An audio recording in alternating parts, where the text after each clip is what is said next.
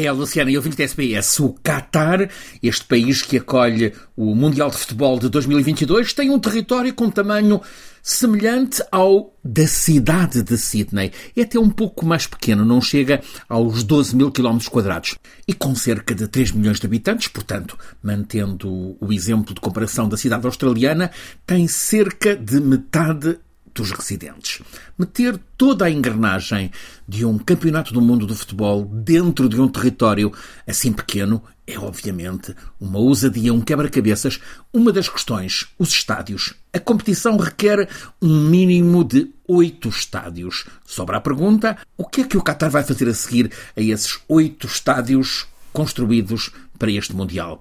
Esta é uma das questões que os arquitetos Mark Fenwick e Javier Iribarren colocaram a equipa deles eh, no ateliê que lideram e situado em Madrid. Este ateliê de arquitetos, com sede na capital espanhola, especializou-se no desenho de estádios, fez um estádio em Barcelona, está a fazer o Estádio Nacional de Oslo, na Noruega, e recebeu o encargo de conceber dois dos oito estádios deste Mundial no Catar.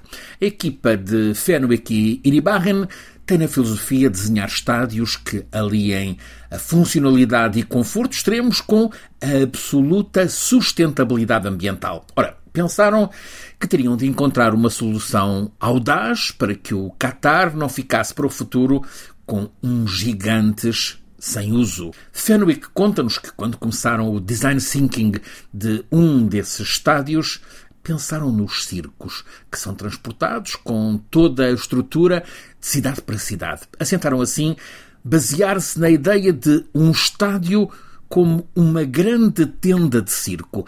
Juntaram a inspiração das construções que faziam quando eram pequenos, tanto as montagens que faziam com as peças metálicas do mecano, como as do encaixe do Lego. Ora, um dos estádios que tinham para desenhar está mesmo ao lado do porto de Doha, na baía da capital catarí. Decidiram, por isso, recorrer à paisagem de coloridos contentores de carga marítima que costuma envolver os portos optaram por reutilizar contentores marítimos reciclados como elemento essencial para a estrutura do estádio que iriam construir.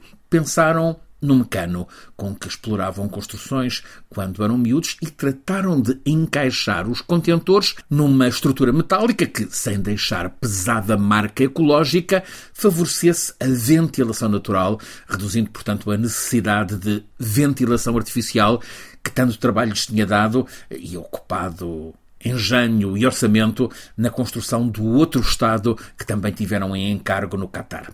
A estrutura deste estádio é assim um mecano gigante, em que os coloridos contentores são a base para as bancadas e encaixam em robustos suportes metálicos reversíveis.